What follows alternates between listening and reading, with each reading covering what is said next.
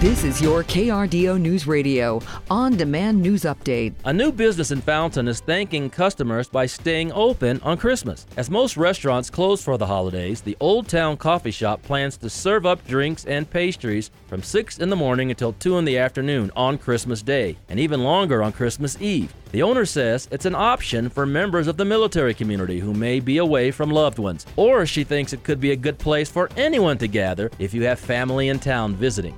Crews are working to fix a water main break in Colorado Springs. According to Colorado Springs Utilities, the break happened on Broadmoor Valley Road, resulting in the road being closed between Woodbridge Drive and Gulf Gate Lane. There is no set timeline as to when the break will be fixed. One of the oldest nonprofits in Colorado Springs is celebrating a milestone. Christmas Unlimited has been providing presents for 100 years. The organization has evolved since it began in 1923 with people repairing old toys and puzzles. Now it works all year to help those in need. But the biggest distribution is still during the holiday season. In fact, officials expect to serve a record breaking 8,000 children this month. A Colorado Springs foster father is being sentenced for committing sex crimes against children. In 2021, then 46 year old Joel Longshore was taken into custody after investigations revealed that he had sexually assaulted children that he was fostering and or had adopted. Longshore has been sentenced to 15 years to life in prison. The attorney for Palmer Lake is resigning amid charges stemming from his arrest. Last year, Matthew Krob was arrested on charges of sexual assault, assault, and child abuse after an incident at a cabin at the Jellystone Park Resort in Larkspur. During a Board of Trustees meeting Thursday evening, Krob stepped down from his position as the town attorney. In return, the board agreed to keep using Krob Law for the city's law needs, and Matthew's father, Scott Krob, is now expected to take over as town attorney. The Colorado Springs Airport is offering travelers half off on parking. The discount pertains to daily long term parking, bringing the cost down to just $4 per day to park a vehicle. The deal is running now through January 2nd. A former church music teacher in Colorado Springs is serving 12 years behind bars. That's the sentence handed down to Robert Gordon for sexually assaulting a child. He took a plea deal after being arrested in April when the parents of a 14 year old boy found inappropriate text messages between the two. The 69 year old also worked as a school bus driver for several school districts in El Paso County dating back to 2005. No charges for El Paso County school districts. About 20 groups called for an investigation last month alleging that some library books were obscene to children. They accused schools and staff of violating federal and state laws.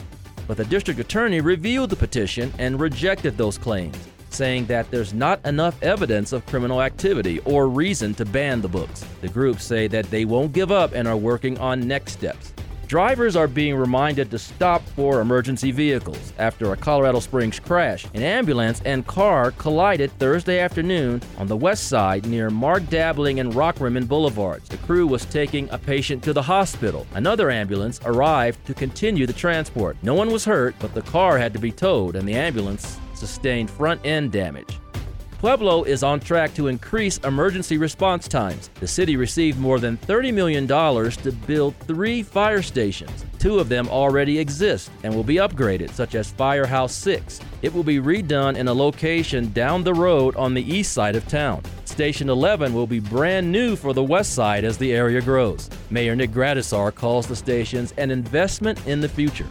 Tis the season for giving, and those in Colorado Springs seem to be doing a lot of it. The city averages $58 an hour in red kettle donations, more than double the national average. That's why the campaign of the Salvation Army of El Paso County ranks number one in the West. The church's local leader says that they're only successful because of the community's generosity. The goal this year is to raise $520,000.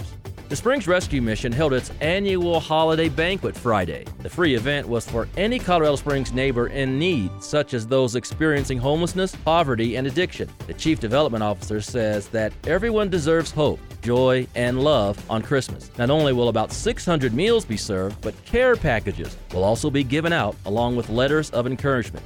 A statewide ban on single use plastic bags will soon begin across Colorado. The ban comes after a law was passed in 2021 which aims to stop the use of single use plastic bags in both stores and retail food establishments. Beginning on January 1st, shoppers can either bring their own bag to the store or will have the option to purchase a paper bag for 10 cents. Some Colorado Springs Utilities customers are now getting their electricity from Pike Solar. The largest solar array in the area has come online and will provide new and clean energy through a 17 year agreement, serving more than 46,000 homes. Company officials call this a significant step towards reducing carbon emissions 80% by 2030. Storm Tracker 13's Julia Donovan giving you a quick check on your weather this Saturday morning. We start chilly in the 20s and 30s in most areas, and snow already falling across the mountains. Mountain snow for much of the day, with rain showers across the plains can be expected. Chances for accumulating snow along and east of I 25 will come later tonight into tomorrow morning, with heavier bands across the area and temperatures finally dipping down from the 50s to the 30s. I'm Julia Donovan. That's weather on KRDO News Radio. Get news, traffic, weather live on KRDO's morning news weekday mornings from 5 to 9. KRDO's afternoon news weekday afternoons from 4 to 7. On KRDO News Radio or anytime at KRDO.com.